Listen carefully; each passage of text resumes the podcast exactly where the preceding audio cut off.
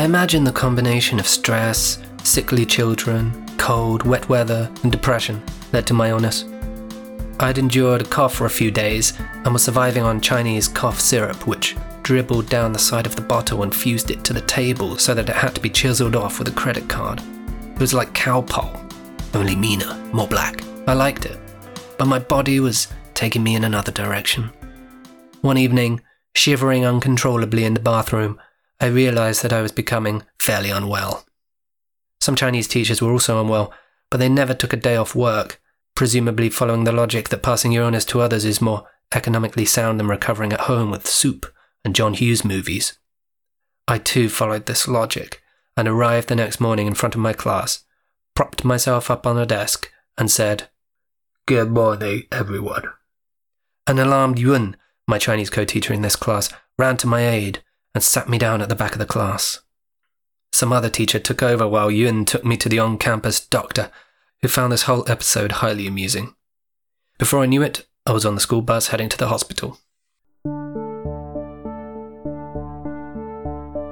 The hospital was horrible. I stood in the cashier queue with Shin, the admin staff who'd picked me up from the airport all those many weeks ago.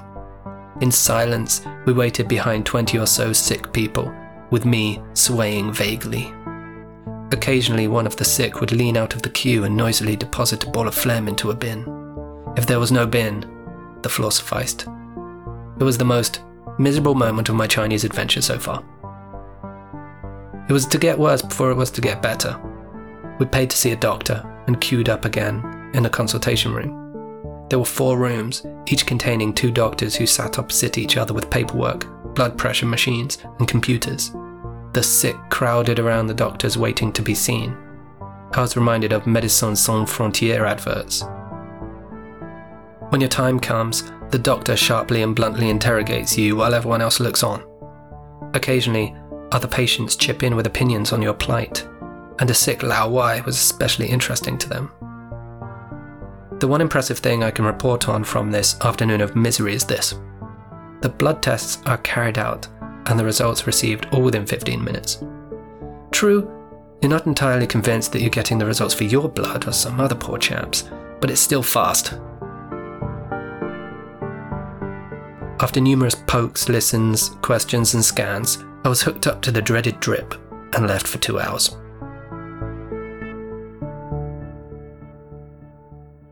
Intravenous drips in China are so common that they could qualify as a national winter pastime.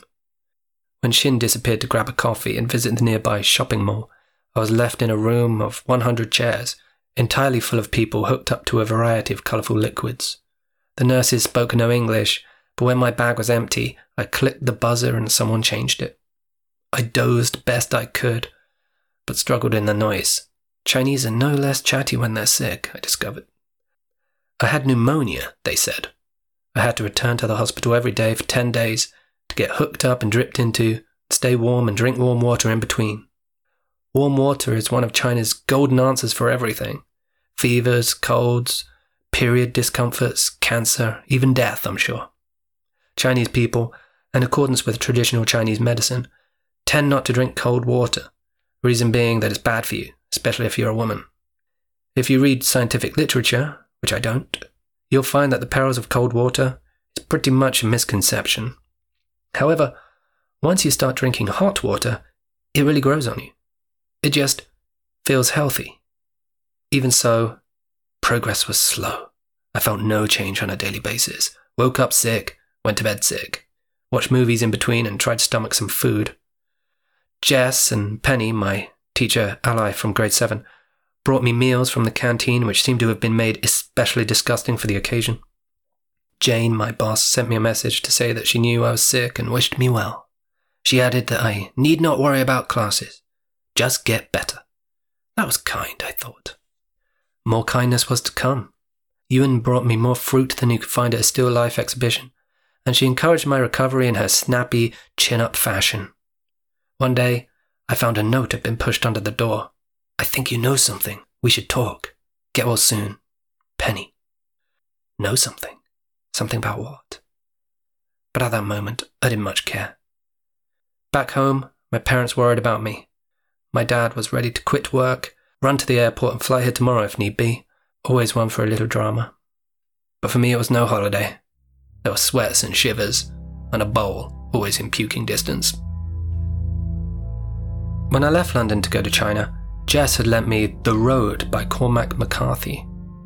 I had indeed been setting off on a new road, an uncertain road, but if the road, with its bleak, endless, hopeless monotony, was intended to be a metaphor for my trip to China, then I would have sooner swapped the road for Cliff and headed off down there. What are you trying to say with this? I'd asked her in an email. Nothing, she replied. It's just good, evocative. I didn't finish it. A week in December, Jess's New Loan by Sebastian Faulks was far less dire, but no less poignant. With its cross narratives and cultural references, I was reminded of people and places at home. I missed the vibrancy of London, the chance meetings and pockets of subculture. I miss my friends and beer gardens and pool tables, and the nostalgia of the green rolling fields that led me back home on the train. In the gabble of the IV drip room, a hundred indistinct voices battling with air conditioners for airwave supremacy, I felt the longing to be home among the comforting banalities of British life. I wanted to stand on a station platform and hear the 1214 service to Weymouth is delayed by approximately 26 minutes due to a man hurling himself on the tracks at Basingstoke. I wanted to share a sigh with the man next to me and hear someone say bloody trains. I longed not to be intriguing for my skin colour anymore, to be anonymous again. Instead, I noticed that my hand was hurting. As the days passed, the nurses found it harder to find new places to puncture my veins. Both hands were yellow from bruising and the disgusting solution they apply before the needle goes in. It's never comfortable, but today it actually hurt. A small bulge had appeared under the skin. I called over a nurse and said, Bushufu. Not comfortable. With a little alarm and a nervous chuckle, she removed the needle. She had missed the vein and the medicine was simply amassing under the skin. She found a new spot on the other hand and we started again. Kill me, I thought. A group of elderly women were laughing at the situation, each with their own intravenous drips and before long they asked me in Chinese where I was from, where I work, and how much money I make.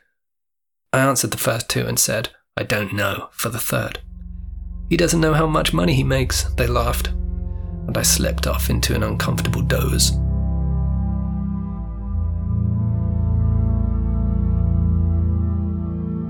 One day, on the bus trip to the hospital, Shin told me that Jane wanted to talk to me later. I put it off, not wanting to expend the energy. Shin was too busy to wait at the hospital after the session that day, so I went back alone in a taxi. But the taxis wouldn't take me. If being a troublesome foreigner wasn't reason enough, the distance to the school was. In the damp Changshu winter, I hobbled, gambling on which would be the best pavements to stand and begged drivers to stop. Eventually, one took me back, a middle aged bald man with a thin moustache, smiling eyes, and a missing incisor.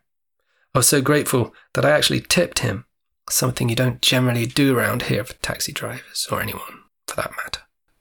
I dug into my pocket, found a crumpled five yuan note, and with a nascent tear filling the bag under my eye, thrust it into his hand. 谢谢. It was late and I had no inclination to talk things over with my boss. A message came through on WeChat telling me, as if I didn't know, that I hadn't contacted Jane. Instead, said Shin, she had a message for me. Jane wanted to know if I could work mornings and go to the hospital in the afternoons. I asked Shin, with more than a touch of the rhetorical, if she thought I was capable of teaching. She had seen me every day, hobbling along pathetically like a dying otter, coughing up rainbows of phlegm. Did she think I should be working? Chinese teachers are also sick, she replied, but they still work. You've used up your sick day allowance, and the parents are complaining. What little energy I had went into an angry reply to Shin, something along the lines of the school treating your employees like dirt. And an equally angry email to Jane explaining how, quote, shocked, unquote, I was to be asked to teach kids while I was this sick. If you want me to go in and infect 56 kids, then fine. I'll struggle back to work. I didn't know if I was infectious, but that's not the point. And if me being unwell is a problem to you, then by all means sack me and I'll happily go home. She replied that I hadn't followed the protocol for time off, but there's no problem. Just get well and return when you can. If Jane's reply was kinder than Shin's, my theory was developing, it was merely because Jane channeled the nasty part of her managerial authority through Shin. I was to learn this as time went on, along with the realization that my claim that the school treats its employees like dirt couldn't really have been more accurately put. The next day was another day like any other day. Drive to the hospital, wait in line to pay for an appointment, see the doctor, get signed off for more medicine, wait in line to buy medicine, buy medicine, wait in line to be taken to a drip chair, get hooked up, sit and be miserable for two and a half hours, all under the watching eyes of curious sick people, and get fed orange liquid. Only one thing was different. The pretense from Shin had dropped. No more polite manners put on show for the foreign teacher. This Englishman had used up his courtesy allowance. Bad luck would conspire to make me forget my wallet on this day. Would you believe it? And when I remembered this in the school van, halfway to the hospital, I told Shin. She looked unimpressed. She asked me what I intended to do, and I had to ask to borrow some money, and she said no, telling me plainly that I'd been rude. But she did help me. She had to. We couldn't afford the time it took to go back to the school and get my money, so it had to come from her. The day after that, Shin stopped coming. Ralph, Kelly's husband, took over the role, much to my relief. Ralph was always great. That's why I barely mention him. Now, this is all early days in my China life.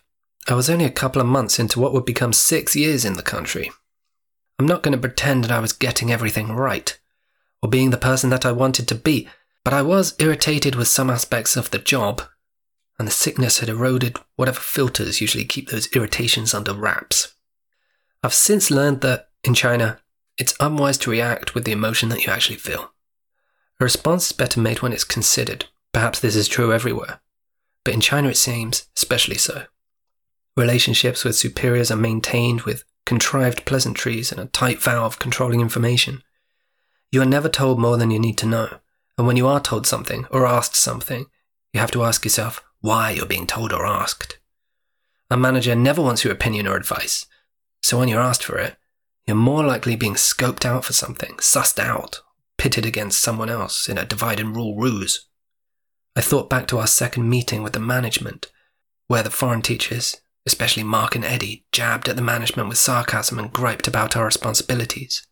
After that meeting, Jane had casually inquired about whether I had a wife, and had pointed out that there are many women who work here, versatile women, as she put it.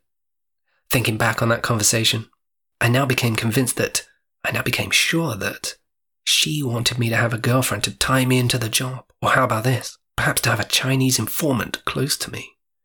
If I'm beginning to sound cynical, well, that's because I am. If I'm beginning to sound paranoid, well, I most certainly was. I did regret my outburst, my angry text to Shin and Jane. Thinking about the Chinese game of survival that we were all being asked to play, it was bad tactics. And thinking about general decency, it was wrong to blame Shin for the deviousness of the school. I apologized to Jane for letting my emotions get the better of me, although I did not take back my opinion. And I apologized to Shin for any hurtful remarks. Jane replied, but Shin didn't. And that was that.